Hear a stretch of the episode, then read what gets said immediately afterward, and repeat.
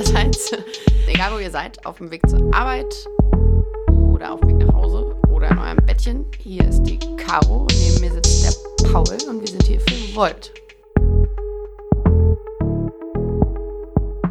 Ja, heute haben wir zwei super spannende Gäste hier. Ich glaube, es wird eine Sendung, in der auch ziemlich viel gelacht wird. Ich glaube, das Wichtigste, wenn man diese Folge hört, kann man einfach sagen, Gleichberechtigung für Männer und Frauen. Und ähm, wir wollen alle auf die gleiche Stufe bringen. Und wir werden ein relativ offenes Gespräch darüber führen, was es heißt, als Frau in der Politik zu sein oder was Frauen im Allgemeinen in der Politik bedeuten. Wir bisschen darüber reden, was unsere Gäste eigentlich selber machen, was sie dazu gebracht hat, aktiv zu werden. Ähm, spannende Folge. Ich bin richtig gespannt und ja, freue mich, wenn ihr mit zuhört.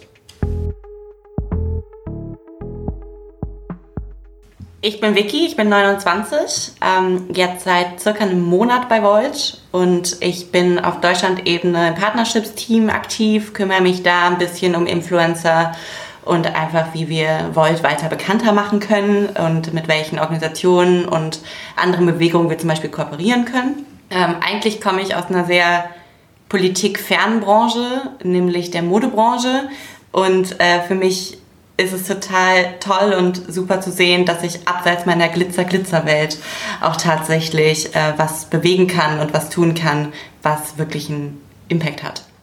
Ich bin Marie, ich bin 33, seit äh, circa einem Jahr bei Volt und das letzte halbe Jahr war ich ähm, City Lead von dem Berliner Team. Ich habe also das Berliner Team geleitet. In der Funktion bin ich auch immer noch kommissarisch tätig. Ähm, hauptberuflich arbeite ich als Office Managerin für ein Internetunternehmen. Ich habe also auch einen ganz normalen 9-to-5-Job. Was heißt eigentlich Office Managerin? Das ist so, also ich kümmere mich darum, dass da Kaffee ist und sich keiner anzündet. Ja. Ähm, nein. Ähm, so, so, schlimm sind die Verhältnisse. Das sind ja, also nein, schon wieder eine. Halt! Ich komme mit der Decke. Ähm, nein, das, es, war heute, es war ein guter Tag. Es hat sich keiner angezündet. es, ist, äh, es ist tatsächlich, also ich arbeite für ein, für ein, für ein sehr gutes Unternehmen meiner Meinung nach. Ähm, die kümmern sich viel um ähm, Inklusion, Diversität ist super wichtig ähm, Gleichberechtigung, die fördern auch Frauen in Tech-Berufen und sowas. Was sind dann deine Hauptaufgaben? Genau, was sind meine Aufgaben? Ähm, wir haben fünf Büros in Deutschland, eins in Tschechien und ich bin für die Verwaltung zuständig. Also es klingt dröge, aber es ist eigentlich wirklich mega interessant, weil es geht natürlich einerseits um die technischen Sachen, also den Leuten die Möglichkeit geben, ihren Job optimal auszuführen. Das hat natürlich viel damit zu tun, dass alles funktioniert, vom Computer bis zu, was ist es, Appliances, also alle möglichen mhm. Anwendungen. Sachen, genau, die dort im Büro stehen. Aber gleichzeitig ist halt bei uns, also Wellbeing auf Arbeit ist, äh, ist ein modernes Unternehmen, ist äh, unheimlich wichtig. Also das heißt, wir machen auch viel Initiativen zu mentaler und physischer Gesundheit auf Arbeit ähm, dass du dich halt ähm, wohlfühlst, dass du dich akzeptiert fühlst. Ähm, und in dem Rahmen kann ich, äh, kann ich super kreativ werden, tatsächlich. Also ich finde es ich find's wirklich eine wirklich erfüllende Arbeit, ähm, da es auch viel damit zu tun hat, Leuten einfach, ja, weiß ich nicht, ein, ein schönes Gefühl zu geben. Ja. Wo, wo kommt ihr her? Ich bin aus Berlin, born and raised. Ich komme aus Solingen, äh, das ist zwischen Köln und Düsseldorf. genau. Ganz kurz für alle, die es vielleicht nicht wissen, wir benutzen ja ganz häufig Sprache, die nach ja. Möglichkeit so ist, dass man sie in ganz Europa in unserem Team versteht. Da gibt es zum Beispiel so einen Begriff City Lead, ähm, ist im Wesentlichen sowas wie ein Städtekoordinator oder Koordinatorin. Und du brauchst einfach diese Worte, die du immer wieder erklären musst, damit Menschen sich aus Italien direkt wissen, wen kann ich eigentlich in Deutschland ansprechen, wenn ich da jemanden brauche. Und dann melde ich mich bei der Städtekoordinatorin, sprich dem City Lead. Genau, ja. Genau. Ich hatte das, ähm, äh, das Berliner Team in Anführungsstrichen geleitet. Ähm, in Anführungsstrichen, du hast es geleitet. durch den Wahlkampf durch. Da hängt schon flache an. Hierarchien, flache Hierarchien. ähm, äh, ja, genau. Ich, als, ich, als ich angefangen habe, waren wir, glaube ich, so ungefähr so aktive Leute im Berliner Team, vielleicht 40. Und dann so kurz vor der Wahl und jetzt danach sind wir ungefähr 250. Also hat sich auch einiges getan in den sechs Monaten. Ja. War sehr cool. Da hast du auf jeden Fall was auf dich genommen. Ja, sechs Monate. Deswegen macht sie jetzt auch Urlaub. Aber glaube ich, im Berliner Team gerade habt ihr es einfach mega geil hinbekommen, Leute in den letzten zwei Wochen des Wahlkampfes noch so cool einzubinden. Und ich glaube, das sagt ja relativ viel auch so über deine Arbeit, glaube ich. Einfach, weil du, glaube ich, es geschafft hast, so mit der Gruppe zusammen eine Struktur zu finden, die halt in der Lage ist, dann ganz schnell Leute mit für Aufgaben einzubinden. Das ist echt einen mega coolen Job gemacht. Dankeschön. Dankeschön. ja, also klar, es war ja auch eine, war ja auch eine riesen Herausforderung. Wir hatten auch selber nicht mehr damit gerechnet, kann man ja auch ganz ehrlich sagen. Also wir hatten äh, unseren, unseren Fahrplan, der relativ fest stand, den wir uns so Anfang des Jahres gebaut hatten, von dem wir dachten, mit dem kommen wir safe irgendwie bis, äh, bis zur Europawahl. Und dann durch die ganze Medienaufmerksamkeit, die wir Anfang April, Anfang Mitte April war das, glaube ich, ähm, bekommen haben, äh, ist halt auch unser Team exponentiell stark dann plötzlich gewachsen und wir hatten von einem Tag auf den anderen halt ähm, super viele neue Mitglieder, äh, denen man natürlich auch eine verantwortungsvolle Aufgabe geben möchte. Und ähm, da hat sich meiner Meinung nach gezeigt, dass äh, wir ein sehr gutes Team einfach aufgestellt hatten. Also das sagt äh, weniger meiner Meinung nach über meine Lead-Fähigkeiten aus als über ähm, das Team, das ich hatte. Ähm, genau die sich dem dann angenommen haben und die super schnell darauf reagiert haben und es geschafft haben, diese Leute alle mit einzubinden, denen eine Aufgabe zu geben. Und äh, die meisten sind ja auch jetzt immer noch da. Also. Ja, ich glaube vor allem viele Leute zu haben, die wissen, worauf es ankommt und die einem auch alle Aufgaben abnehmen können, sodass am Ende eigentlich diese Leute ein bisschen die eigene Rolle auch übernehmen, oder? Genau. Ja, absolut. Ja, das ist auch, ich meine, das ist ja eine Frage von von Leading oder Management auch, dass du eben nicht die äh, operative Arbeit übernimmst? Oder? Nee, das gar nicht. Ich glaube, man sollte nicht das Gefühl vermitteln, dass du der Einzige bist, der alles kann. Ja. Also das finde ich ist keine gute Form von Management. Sieht man leider immer wieder. Aber was ich, äh, was ich bei uns halt so schätze, ist ähm, die Tatsache, dass hier wirklich jeder befähigt wird und auch jeder irgendwie seinen Beitrag leisten kann. Mhm. Es gibt halt nicht die eine Person, an der alles hängt und die alleine für alles verantwortlich ist und die alleine zu allem fähig ist. Ich meine, das, ist auch, das kommt halt auch oft aus ja. einem starken egoistischen Bedürfnis, dass man sagt so, ich muss alles machen, weil mhm. ich bin die oder der Einzige, der alles kann. Mhm. Sondern für mich ist es eigentlich ein Zeichen von gutem Management, wenn man anderen Leuten die Möglichkeit gibt und das auch das gibt. Vertrauen gibt, genau, mhm. dass, äh, dass sie sich selber mehr zutrauen. Mhm. Und das ist aber auch ein Prozess, den man lernen muss, finde ich. Also als ich beruflich zum ersten Mal in der Situation war, dass ich ein Team geleitet habe, dachte ich am Anfang auch, muss ich auch ehrlich zugeben, oh Gott, eigentlich mache ich alles, weil ich es schwer fand, den Leuten zu vertrauen, dass die Sachen tatsächlich so gemacht werden, wie ich das auch möchte. Und das war eine ganz, ganz große Schwäche von mir. Und dann habe ich à peu à peu mich immer mehr dazu entwickelt, dass ich Leuten Aufgaben klar und deutlich halt auch vermittel. So, weil ich glaube, auch wenn Aufgaben nicht gemacht, so gemacht werden, wie du es selber möchtest, ist das ganz oft der Fehler liegt bei dir als Führungsperson, mhm. dass du denen die einfach nicht klar verständlich rüberbringst. Und ähm, dann halt eine ganz große Aufgabe ist eine Motivation. Und ich finde, Marie, das hast du in deiner Zeit als City Lead und ich kam ja dazu, als du noch City Lead warst, auf jeden Fall sehr, sehr schön gemacht und äh, uns alle da abgeholt und uns äh, durchaus gezeigt, hey, das sind die Sachen, wo ihr arbeiten könnt und ähm, ihr seid gebraucht und ihr seid gewünscht. Und ähm, genau, das fand ich sehr, sehr schön.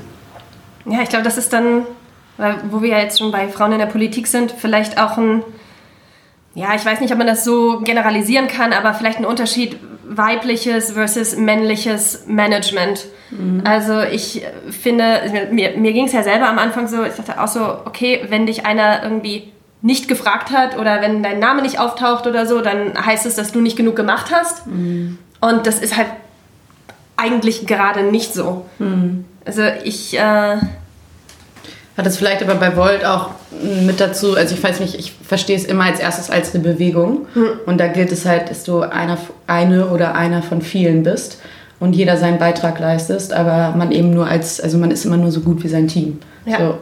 Und ähm, hat das, war das für dich auch ein Beweggrund beizutreten? Also, oder war das, warst du da erstmal, war dir das erstmal egal?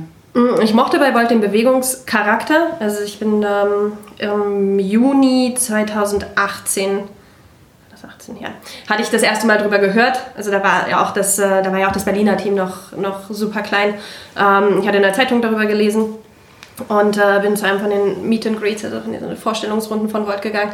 Ähm, und äh, muss ganz ehrlich sagen, was mich damals überzeugt hat. Also klar, ich meine, in der Zeitung oder auch im Internet konntest du ja schon alles über die politischen Ziele lesen, über die Struktur mhm. und so. Und das klang halt auf dem Papier alles super. Aber wenn wir schon über, über Frauen in der Politik reden, was mich wirklich überzeugt hatte damals, war, dass ich in, in, in diese Bar gegangen bin und es war relativ gut paritätisch besetzt. Also es waren 50, 50 Frauen, Männer damals da. Mhm. Ich kann mich noch erinnern, ähm, Caro Wahl hat zusammen mit Oliver St. John diese Vorstellung gehalten, was Volt ist. Und ähm, mir hat das auch ein Gefühl von, von Sicherheit gegeben. Also das ist, das ist ja ein urmenschliches Bedürfnis, dass man sich erstmal Leute sucht, die einem selbst am nächsten sind. Und das mhm. ist natürlich über viele andere Faktoren, identifiziert man sich auch über sein Geschlecht. Mhm. Ähm, und ich denke... Würdest du wirklich sagen, dass es für dich direkt sowas war, dass du wahrgenommen hast, du sagst so, oh, hier sind irgendwie genauso viele Männer wie Frauen und dass das dir dann direkt schon so eine gewisse Art von erstmal Sicherheit gegeben hat? Oder? Nicht bewusst. Also es ist nicht so, dass ich reinkam und dachte mir so, yeah, Girls Club. ähm, so, ähm, aber ich glaube, unbewusst macht das einen Unterschied und das ist mir erst später aufgefallen, als sich ja dann leider unsere Geschlechterverteilung so ein bisschen verschoben hat im Grunde ähm, im mhm. Zuge dieser, dieser großen Mitgliederwelle. Ähm, das hatten wir auch letzte Woche ja schon angesprochen. Äh, genau. Podcast, ja. Und das ist, ähm, das ist mir erst im Nachhinein bewusst geworden, dass ich mir dachte, also wenn ich, wenn ich damals da reingelaufen wäre und ich glaube, ich wäre die einzige Frau gewesen, dann hätte ich mich äh, bestimmt den Abend trotzdem dazugesetzt, dann hätte ich bestimmt mitdiskutiert. Aber es verschiebt sich ja dann auch was im Diskurs, es verschiebt sich ja dann auch was in der Art, wie miteinander geredet wird und ich weiß nicht, ob ich nochmal wiedergekommen wäre. Absolut. Ja, Gesprächskultur. Ja. ja.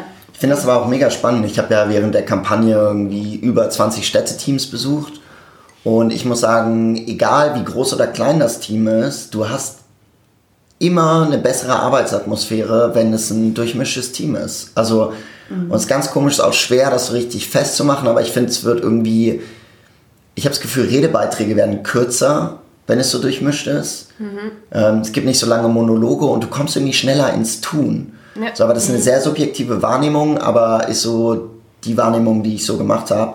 Und damit will ich nicht sagen, dass Teams, in denen irgendwie sehr viele Männer oder sehr viele Frauen sind, dass es da nicht funktionieren würde oder so, aber man merkt, dass durchmischte Teams echt, das hm. macht die Absolut. Teamarbeit irgendwie. Es ist mehr Team, weniger Ego. Hm. Ja. ja. Okay, wir haben es gerade schon so ein bisschen angeschnitten. Weibliche Vorbilder in der Politik. Also ich empfinde das schon für sehr wichtig. Ist das dann etwas, was ihr bewusst, euch bewusst auffällt oder ist das eher unterbewusst, dass ihr im, äh, also reflektierend darüber nachdenkt, so gibt es da Personen, gibt es da keine, warum ist das wichtig? Also tatsächlich, ich bin 89 geboren und dadurch ähm, bin ich aufgewachsen mit den politischen männlichen Vorbildern. Mhm. Also es gab in den 90ern und Anfang der 2000er einfach kaum Frauen in der Politik, die wirklich ein Amt bekleidet haben. Und das ist mir, glaube ich, damals gar nicht so bewusst gewesen. Und das finde ich jetzt nur spannend, wenn ich darüber nachdenke. Und ähm, als dann unter anderem halt unsere jetzige Bundeskanzlerin Angela Merkel halt auch irgendwie innerhalb der CDU aufgestiegen ist, war es auch nicht so, dass sie als starke Frau direkt wahrgenommen wurde oder in der Presse über sie berichtet wurde, sondern es hieß dann immer Kohls Mädchen. Mhm. Und später, als sie dann ähm, das Amt der Bundeskanzlerin angenommen, angetreten hat, war es dann die Mutter der Nation. Mhm. Also es ist wieder extrem verknüpft mit weiblichen, klischeehaften Rollenbildern.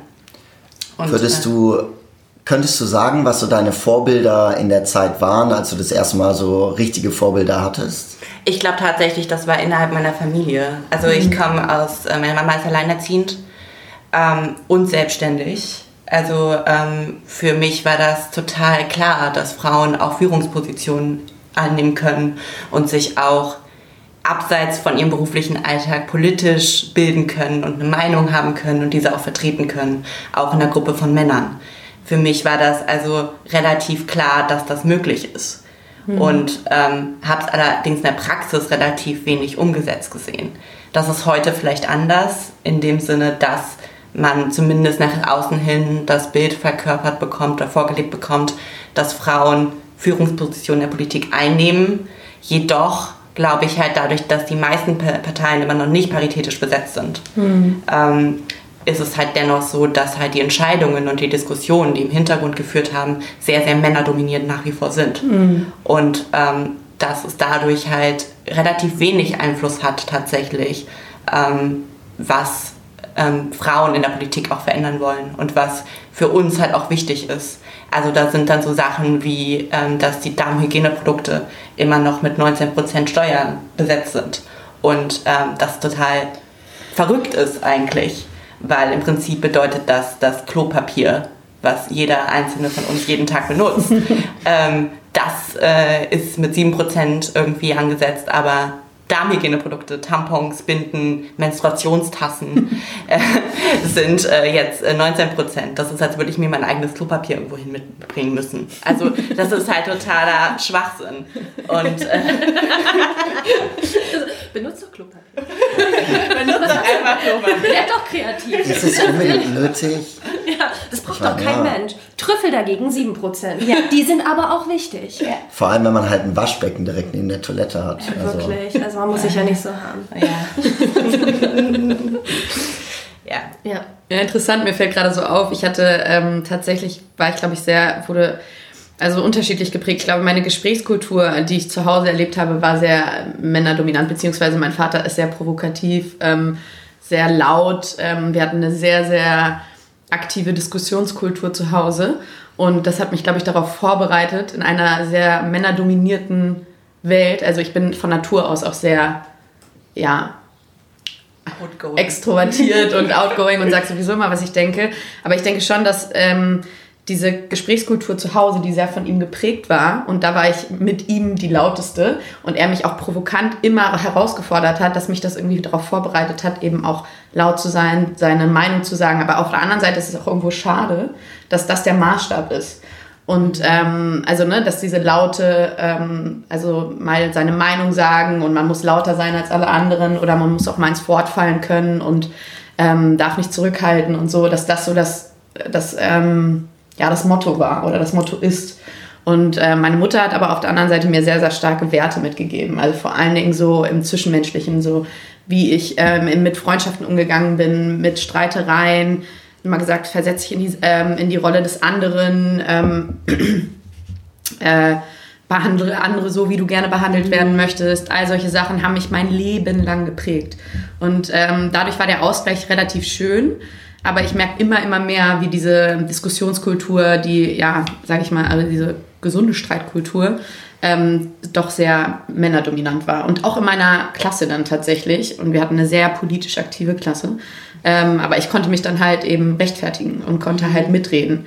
Ähm, aber viele, vor allen Dingen zurückhaltende Frauen, konnten das halt auch nicht. Total. Und, ähm, ja. ja, ich glaube, das ist. Weil, also, nee, ja. sorry, ich wollte dich nicht unterbrechen.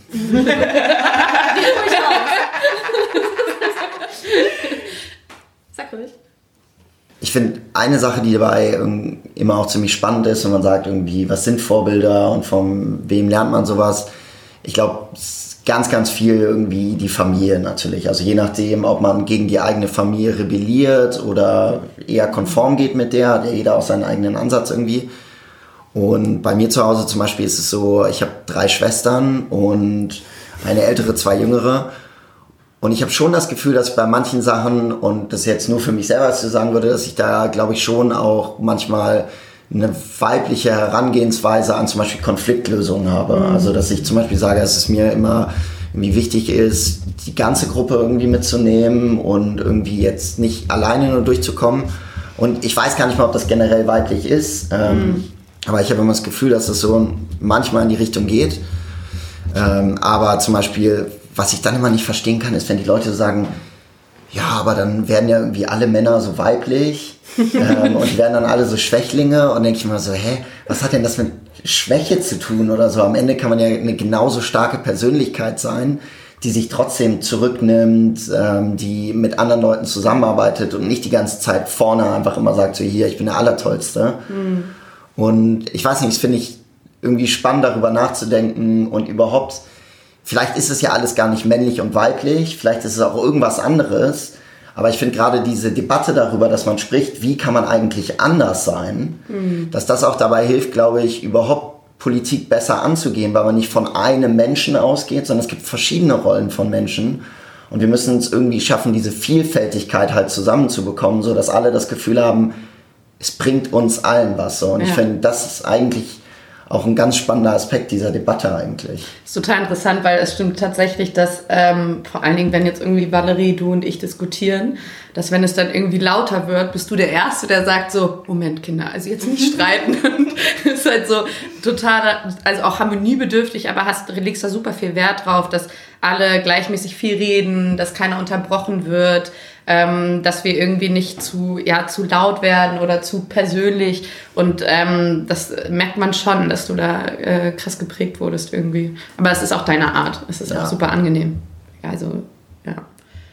Ja, ich glaube, es möchte, also, was du eben so sagst, was die, die Gesellschaft als Ganzes angeht, ich denke, niemand von uns, also egal ob weiblich oder männlich, möchte auch darauf reduziert werden, ob wir nun Frauen oder Männer in der Politik ja. sind. Also ich meine, Männer werden ja, seien wir mal ehrlich, eher weniger darauf reduziert, dass sie Männer in der Politik sind. Das ist halt normal. Ähm, aber, aber ich glaube, also jede, jede von uns hat ja auch persönliche Ziele, was man irgendwie erreichen möchte. Und ich, es ist, ähm, ja, ich hoffe, dass wir es irgendwie darüber hinwegkommen, dass man immer noch in der Zukunft erstmal darüber reden muss, mhm. was es für einen bedeutet als Frau in der Politik.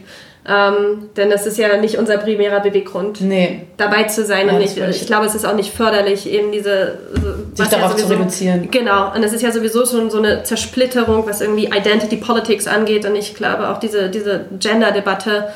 Ähm, ist auch ein Teil davon. Also mhm. es ist super wichtig, die muss geführt werden und wir stehen auch ganz am Anfang und meiner Meinung nach gibt es auch noch super viel zu tun, aber es ist auch ein Teil von der Fragmentierung der Gesellschaft. Mhm. Also deshalb hoffe ich, dass wir halt nicht nur als Frauen in der Politik wahrgenommen werden oder als Frauen in Volt, sondern einfach Menschen mit Zielen und Ambitionen, mhm. die auch Frauen sind. Ja. Ja, das finde ich super interessant, weil diese Identity Politics Debatte ist ja in, in äh, Amerika noch viel schlimmer, sage ich mhm. mal. Oder das Land ist noch viel geteilter. In, also in vieler Hinsicht. Einmal Frauen, Männer, Schwarz-Weiß. Ähm, ja, fühlt ihr euch da verantwortlich, da als, also sag ich mal, Femin oder jetzt, jetzt frage ich auch jetzt an alle in der Runde, irgendwie Verantwortung zu übernehmen und auch sich da bewusst zu mit identifizieren oder findet ihr das schwierig, weil ihr eben nicht darauf reduziert werden möchtet? Ich finde dazu auch spannend die Frage, so, warum seid ihr politisch aktiv geworden? Ja. Also. Genau, was sind die Beweggründe? Für mich war tatsächlich lange das nie ein Thema, dass man Frauen irgendwie stärken muss. Weil für mich war das so eine Selbstverständlichkeit, mhm. dass wir das bereits erreicht haben. Und erst mit dem Alter und mit einer ein bisschen vielleicht reflektierteren Art und Weise Sachen zu betrachten oder auch mal ein bisschen tiefer in die Materie zu gehen, wurde mir klar, nee, wir sind noch lange nicht am Ziel. Und es ist tatsächlich so, dass wir Frauen immer noch damit kämpfen, dass wir einfach nur als Frau gesehen werden. Und das fängt damit an, dass Frauen weniger Redezeit bekommen, gerade in männerdominierten Runden das ganz oft so ist, dass sich Frauen schwer damit tun, einfach ihre Meinung kundzutun, ohne vielleicht auch belächelt zu werden. Ähm, es fängt, es, es geht dann darüber, dass es auch wichtig ist, wie eine Frau sich kleidet Mhm. Weil wenn sie sich zu modisch kleidet oder vielleicht zu aufreizend, wird sie in ein ganz anderes Rollenbild direkt gedrückt. Mhm. Und das führt dazu, dass wir Frauen in der Politik vor allem mit Hosenanzügen sehen und in Grau und Beige und bloß keine Knallfarben. Das wird kurze Haare. Kurze Haare ist so ein Thema, genau, hatten wir gerade privat auch mal kurz drüber geredet. Ähm, es ist einfach echt schade. Mhm. Und ähm, für mich war das aber allerdings nicht der Hauptbeweggrund zu sagen, ich gehe in die Politik oder ich engagiere mich politisch, sondern für mich war tatsächlich einfach aus mir selbst heraus zu sagen, hey, ich möchte irgendwas machen. Ich möchte irgendwas tun, was tatsächlich auch ein Outcome schafft und tatsächlich Leuten hilft und nicht einfach nur irgendwie glitzy glitzy und die Welt ist so cool und was ist das nächste hippe Restaurant, die nächste coole Bar, sondern tatsächlich irgendwie zu gucken, hey, wo kann ich meine Kompetenz auch einbringen, dass ich wirklich was gesellschaftlich verändern kann. Und ähm, ob ich jetzt eine Frau bin oder ein Mann oder irgendwas dazwischen, ist halt komplett egal. Mhm. Wichtig ist nur, dass man was tut. Ja, ich, ich, ich stimme dir hundertprozentig zu. Also ich glaube, es hat viel mit, mit, mit Achtsamkeit für das eigene Umfeld zu tun. Ähm, mir ging es genauso. Ich habe auch lange, also ich war lange nicht politisch aktiv. Ich war der Meinung, es läuft ja. ist, auch, ist auch alles okay. Ähm, und äh, eben auch was, was Frauenrechte angeht. Also ich muss dazu ich habe einen guten Arbeitgeber, der halt viel auf äh, Diversität und äh, Gleichberechtigung setzt. Und dann, wenn du halt in so einem Arbeitsumfeld bist und in einem Freundeskreis, ist es relativ leicht, ähm, eben auch eine gewisse Ignoranz für, für Lebensstile oder die Realität außerhalb deiner eigenen Wahrnehmung zu entwickeln, mhm, ist ja ganz klar. Dann denkst du halt, auf, also wenn es auf deiner Arbeit gut läuft, dann kann ja auch jemand anders Probleme haben. Äh, wenn es äh, in deinem Freundeskreis alle woke sind, dann ist ja, ist ja klar, dass, dass jetzt auch gesellschaftlich, dass es nach vorne geht. Ähm, und ich, ja, ich denke. Ja, kannst du ganz kurz noch mal woke erklären? das häufig, aber das ist irgendwie so amerikanischer Slang für politisch gebildet oder. Ja, pro progressiv, offen. Okay. Ja. Wach. Das, wach. um, ähm, Ach so, das kommt einfach von, ja, macht Sinn, ne? Ja. ja. Wake. Du bist jetzt woke, aufgewacht. Du bist halt, ja, jemand hat, so, so, genau, jemand hat dich so angeschaltet. Also jetzt, jetzt merkst du es halt. Also wie bei der Matrix so ein bisschen. Ja, genau. Ah, okay. Du bist jetzt aufgewacht. Okay. Und deine ganzen woken Freunde. Und deine, deine Freunde sind auch woke. Ist nicht zu verwechseln mit wacke Freunde, ne? genau. Oder Bock. um, ähm, ja, und ich, ich, ich denke, das ist, ne, das ist eine Frage der Komfortzone. Also wenn man, wenn man sich nicht be bewegt, dann merkst du vielleicht natürlich auch nicht, wenn du aneckst. Und so war es für mich ein bisschen. Also ja. ich habe halt nicht, soll ich sagen, ich habe äh, mich nicht außerhalb meiner Komfortzone bewegt und habe deshalb auch nicht, äh, nicht so leicht, natürlich bin ich irgendwie in Konflikt gekommen. Und das war dann erst... Ähm, in den letzten ein, zwei Jahren und dann tatsächlich erst durch Volt, ähm, habe ich gemerkt, dass es halt einfach noch mega viel zu tun gibt. Mhm. Und dass wir halt meiner Meinung nach auch ganz im Ernst nicht auf dem richtigen Weg sind. Im Gegenteil, ich glaube, wir bewegen Warum uns gerade zurück. Also nicht in Volt, aber als Gesellschaft. So, wir hatten jetzt Angela Merkel, dann haben wir jetzt in, äh, in, in den USA gibt es jetzt ein paar weibliche Politikerinnen. The Squad. Ja, The Squad. und dann so, ja, jetzt ist ja super. Jetzt haben wir ja ein paar Frauen in der Politik, jetzt ist ja alles erreicht. Ist aber auch da jetzt. wieder Girl Squad, ne? Oder ja. Woman Squad. Ja. Also wieder dieses... Sorry, das tut mir auch leid. Ich habe vergessen. Nein. Nein, aber wieder dieses halt Hervorheben von, das sind Frauen und die müssen sich jetzt vereinigen, weil ja. Also ja. für mich sind viele junge Frauen muss, mit Migrationshintergrund. Jetzt müsste man sich halt eigentlich den Tweet von Donald Trump eigentlich angucken, weil ich glaube, er hat von Progressive Democrats und nicht von Frauen gesprochen, oder? Nee, er hat, von, hat er nicht nee, so einen nee, Tweet abgesetzt, in der gesagt hat, die vier Young Progressive Democrats und Nancy Pelosi kann sie nicht mehr kontrollieren. Also ich weiß es nicht, weiß es nicht. Ähm, ich will ja, also ähm, ich will auch nicht Donald Trump im Allgemeinen verteidigen. ähm, aber ich, ich, kann mir vorstellen, dass das vielleicht sogar ein rarer, dann an der Oberfläche doch sehr politisch äh, äh korrekter Kommentar von ihm war, was dann gar Hast nicht Hast du nicht mitbekommen, dass er bei, über die geredet hat bei einer Rallye und dann haben die im in einem Publikum geschrieben, send her back. Ja, ich finde es auch richtig, ja, alles richtig Ich glaube halt für, Aber, für, sorry, für Donald lasst Trump, uns nicht über Donald Trump reden. Also jemanden, jemanden, jemanden als progressive zu bezeichnen, ist für ihn wahrscheinlich eine größere Beleidigung, als jemanden als Frau zu bezeichnen. Deshalb dass ich das einfach. Das muss schon was heißen. Demokraten. ja. Okay. Ja. Sorry, ich, ich habe dich wieder richtig schrecklich unterbrochen. Hatten wir also gar nicht. Hattet ihr persönliche Erfahrungen, die euch aufgeweckt haben? Jetzt nicht unbedingt, was mein Geschlecht angeht und mhm. dass ich was aufgrund dessen bewegen muss, sondern tatsächlich durch Diskussionen, die ich im erweiterten Familienkreis auch geführt habe. Mhm. Also trotzdem, dass ich Immigrationshintergrund habe, gibt es in meiner Familie Menschen, die sich der AfD zugehörig fühlen oder die AfD supporten. Und, ähm, Kannst du es vielleicht nochmal genauer sagen, was dann so die Fragen sind? Weil ich finde es immer gar nicht so spannend zu sagen, so, oh, die unterstützen yeah. AfD, sondern eher, was sind eigentlich so die Dinge, die die dann bewegen? Also was sind die Dinge, Ich glaube, es ist tatsächlich einfach eine Unzufriedenheit. Und ich glaube, im Zuge der Flüchtlingszuwanderung in den letzten Jahren und so weiter, gibt es gerade in den Familien mit Migrationshintergrund ganz, ganz starken ich nenne es gerne Futterneid. Mhm. Dieses Gefühl, wir haben, sind hier angekommen, wir haben uns integriert und wir haben was geschaffen und wir leben gerne im deutschen Staat und profitieren auch davon, aber bitte niemand anders mehr, weil sonst zieht uns das mit runter. Mhm. Ähm, und dazu kommt so eine gewisse wirtschaftliche Unsicherheit, irgendwie, wohin geht das Ganze, ähm, die Zinsen sind so niedrig, bla bla bla. Und daraus entwickelt sich dann so eine komische Haltung, die ich einfach nicht nachvollziehen kann. Und ähm, als das zum ersten Mal bei einem Familientreffen aufkam, hatte ich eine sehr, sehr hitzige Diskussion, ähm, was im Endeffekt dazu geführt hat, dass tatsächlich Leute gegangen sind. Ähm, aber ähm, du aber nicht. Ich bin geblieben. Ich bin geblieben. aber ähm, die mich immer noch nicht wirklich mehr als Familienmitglied, glaube ich, sehen. Äh, aber egal. Ähm, und das war, glaube ich, der Moment, wo ich gemerkt habe, so, oh mein Gott, diese Gesellschaft, die bewegt sich in eine Richtung, die ich, nämlich nach rechts, die ich äh, einfach nicht supporten kann und nicht supporten will.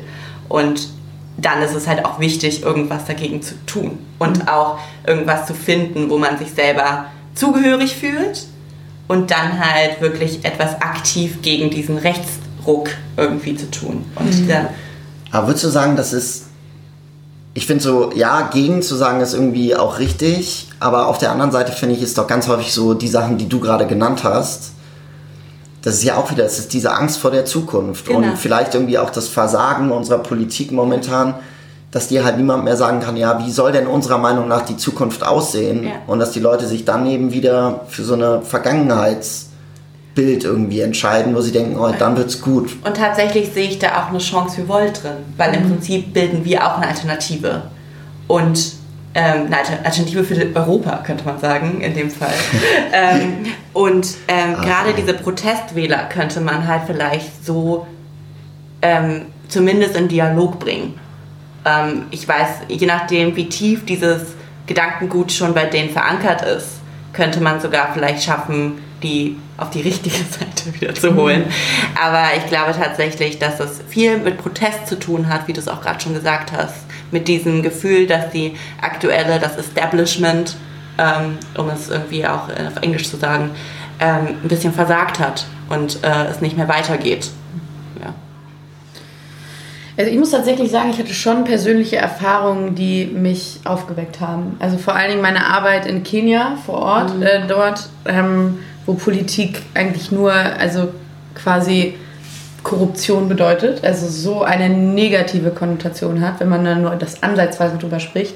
Ähm, und deswegen, wenn ich dann gesagt habe, ich bin sehr politisch aktiv oder ich habe Politik studiert, dann gucken mich erstmal alle sehr, sehr quer von der Seite an.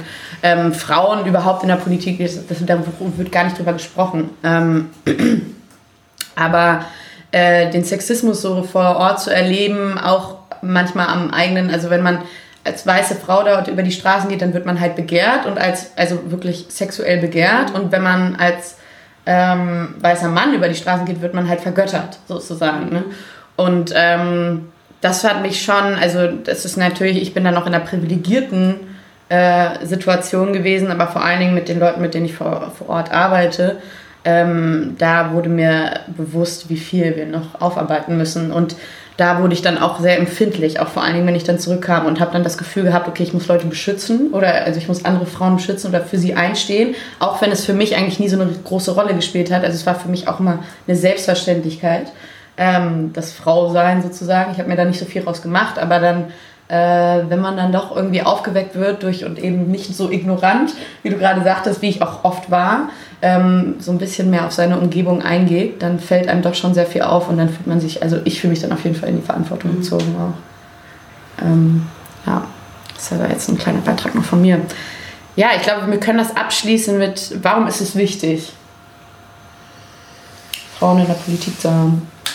Ja, ich meine, wir haben ja schon äh, drüber geredet. Ich denke, dass äh, wenn wir das wirklich so runterbrechen und halt, natürlich ist es eine enorme Generalisierung, aber wenn wir sagen, es gibt einfach typisch männliche Charakter, Charaktere, Charakterzeichen und äh, typische weibliche Charaktermerkmale, ähm, dann glaube ich, ist es halt erstens ist es unheimlich wichtig und unheimlich sinnvoll für jede Entscheidung, ob das jetzt die Gesellschaft generell ist oder die Politik oder Unternehmen oder die Familie.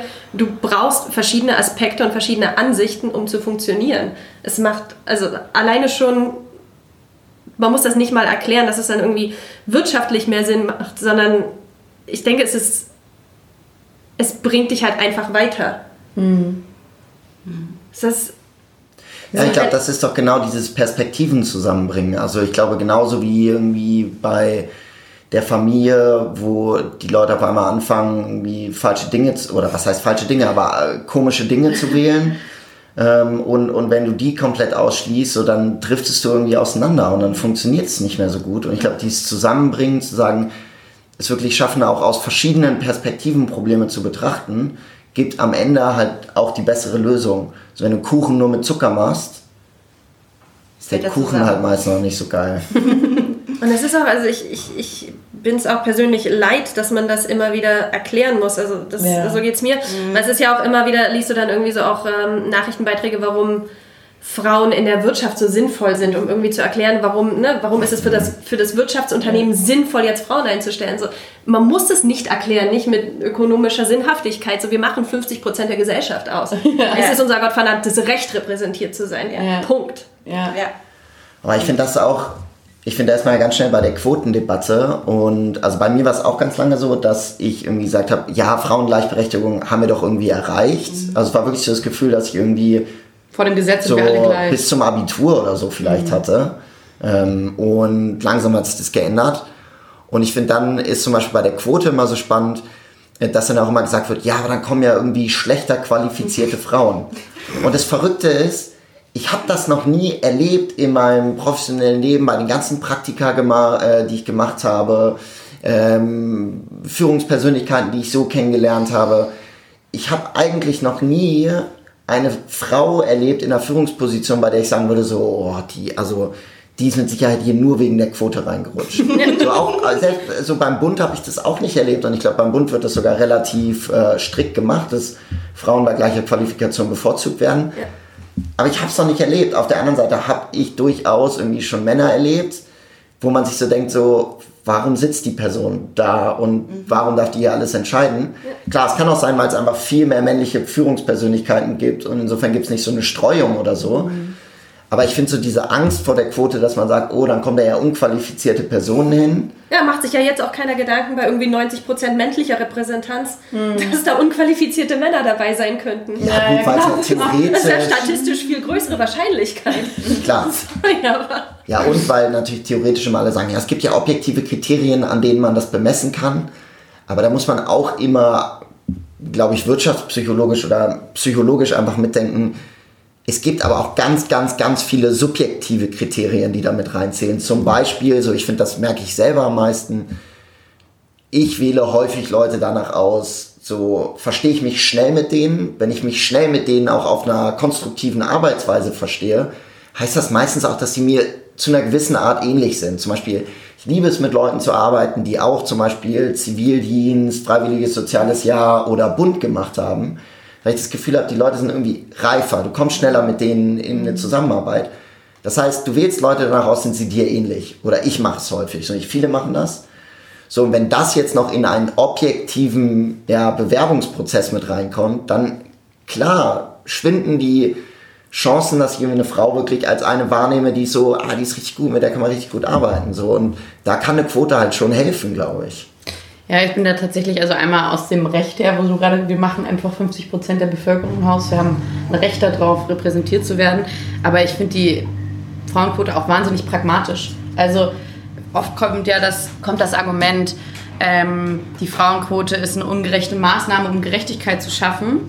Aber es ist ja bewiesen, dass sie was bewirkt und dass sie ja, wir hatten hier gerade ein bisschen Sorry. Probleme. Wir lassen das, glaube ich, trotzdem drin, weil unsere, wir sitzen ja hier in unserem Tonstudio, aka unsere Küche, mit sehr, sehr vielen Decken, die wir irgendwie aufgehängt haben, weil ähm, schlaue Leute bei YouTube uns immer sagen, dass äh, wir unsere Tonqualität verbessern müssen. Deswegen, sorry.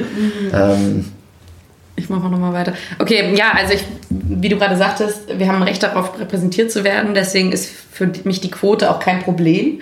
Aber es kommt ja auf dieses Argument, ähm, das ist eine ungerechte Maßnahme, um Gerechtigkeit zu schaffen. Ich so, ja, aber die Gerechtigkeit ist ja nicht da. Mhm. So.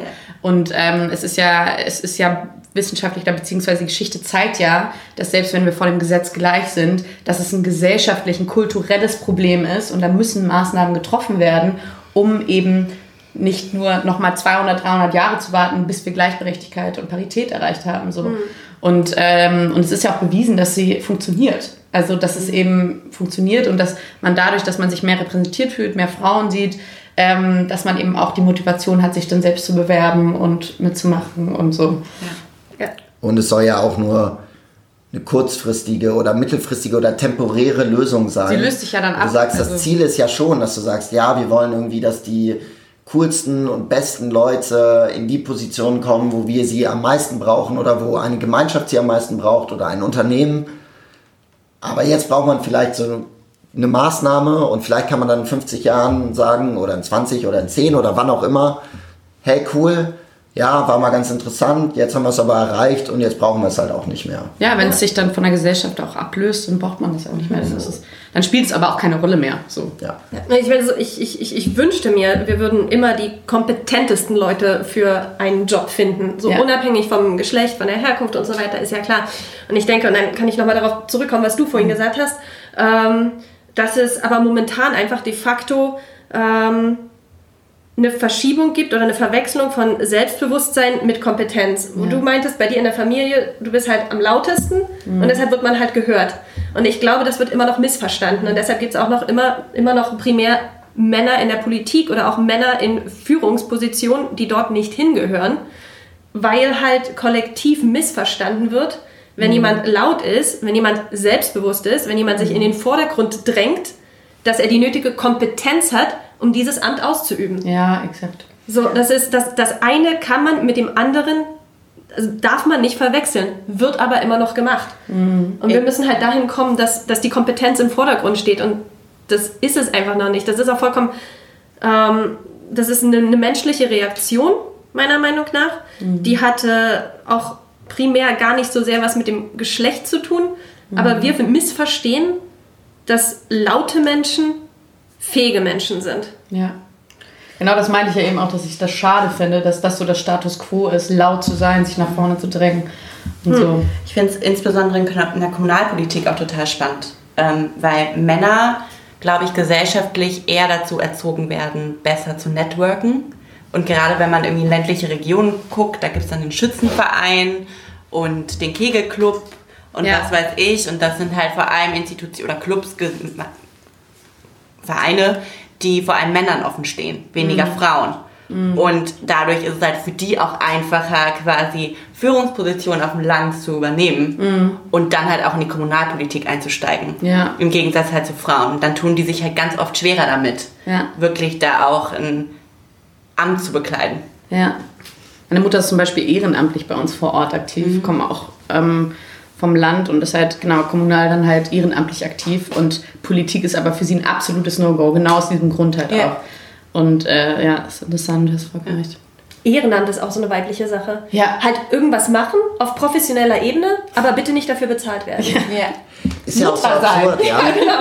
ja. Wenn man sich die Zahlen anguckt, zum Beispiel ist es so, dass viel mehr Frauen ein Ehrenamt wahrnehmen. Ja. Und Politik ist richtig häufig ein Ehrenamt, aber dann sind es irgendwie wieder viel weniger Frauen im Ehrenamt Politik, sondern halt eher irgendwie Schule, Schule Diakonie, ähm, ja, Kehrberufe oder ja. Kehrfelder. Ja, aber ich meine auch so Mutter sein. Also mhm. man zieht die Gesellschaft groß mhm. und wird man auch nicht bezahlt. Also, also, ja, ja, ja, also man absolut. zieht die Gesellschaft groß. Es ist halt wirklich ein, ja, super interessant. Na ja, gut. Herrlich. Gute Runde, ne? Wenn wir nochmal abschließend ja, vielleicht wollen wir abschließend dazu was sagen, warum, warum es cool ist, bei ja, Volt oder, oder Politik zu machen. Ja, also wir müssen auch nicht alles aufnehmen. Also das schneiden ja am Ende alle. Das Coole an Volt ist, dass in dem Moment, wo du dich wo du zum ersten Arbeitstreffen oder zu deinem ersten Meet and Greet gehst, ähm, du direkt das Gefühl hast, dass du was machen kannst. Und dass du direkt abgeholt wirst und direkt einsteigen kannst und äh, direkt was bewegen kannst. Und ich glaube, das ist ein ganz, ganz großer Teil davon, das, was uns auch von anderen Bewegungen, Parteien unterscheidet. Einfach, dass du direkt wirklich was machen kannst. Und das ist halt das Coole daran. Das Coole an Volt für mich ist, dass es Leute befähigt, über sich selbst hinauszuwachsen. Mhm. Also, dass du ähm, Aufgaben übernehmen kannst, übernehmen wirst, die du dir selber nicht zugetraut hast. Und du hast halt hier einen kollektiven Erfahrungsschatz und ein kollektives Support-System, das dich dabei unterstützt, ähm, dich weiterzuentwickeln, deinen Platz irgendwie zu finden. Und ähm, ja, das macht Volt für mich wirklich außergewöhnlich. Ja, cool. Ja, nochmal ein generelles Appell auch an Frauen. Mhm. Ich glaube, wenn man sich nicht repräsentiert fühlt, dann scheut euch nicht davor, aktiv zu werden und ähm, selbst für euch einzustehen und ähm, euch zu engagieren. Und ich glaube, Volt ist da auf jeden Fall eine gute Anlaufstelle. Wir brauchen mehr Frauen mit Meinungen und äh, Diskussionsbereitschaft. und äh, ja, kommt zu. Und Kompetenzen. ja, einfach auch für unser Team. Ne? Also ja. ich meine, wir sind halt ein Team. Ich finde, das macht Volt eben auch extrem aus. Das nicht immer so, ja, ich und wir machen jetzt das und das ist meine Idee, sondern so, wir sind ein Team, wir entscheiden Dinge zusammen. Ähm, dein Team ist immer die wichtigste Anlaufstelle und ich glaube, das ist eine Sache, die, die glaube ich, jedem zugutekommt, der einfach jetzt noch nicht so aktiv war in Politik, dass man sagt, ich komme in mein Team und ich lerne einfach, wie ich mich jetzt einbringen kann und genau das, was du gerade meintest, eben irgendwie auch diesen Impact zu haben. Also mhm. zu sehen, dass was passiert. Ja. Okay. Coole Runde. Bis nächste Woche. Vielen Dank euch. Vielen Dank euch, dass ihr dabei seid. Dank, dass ihr dabei seid.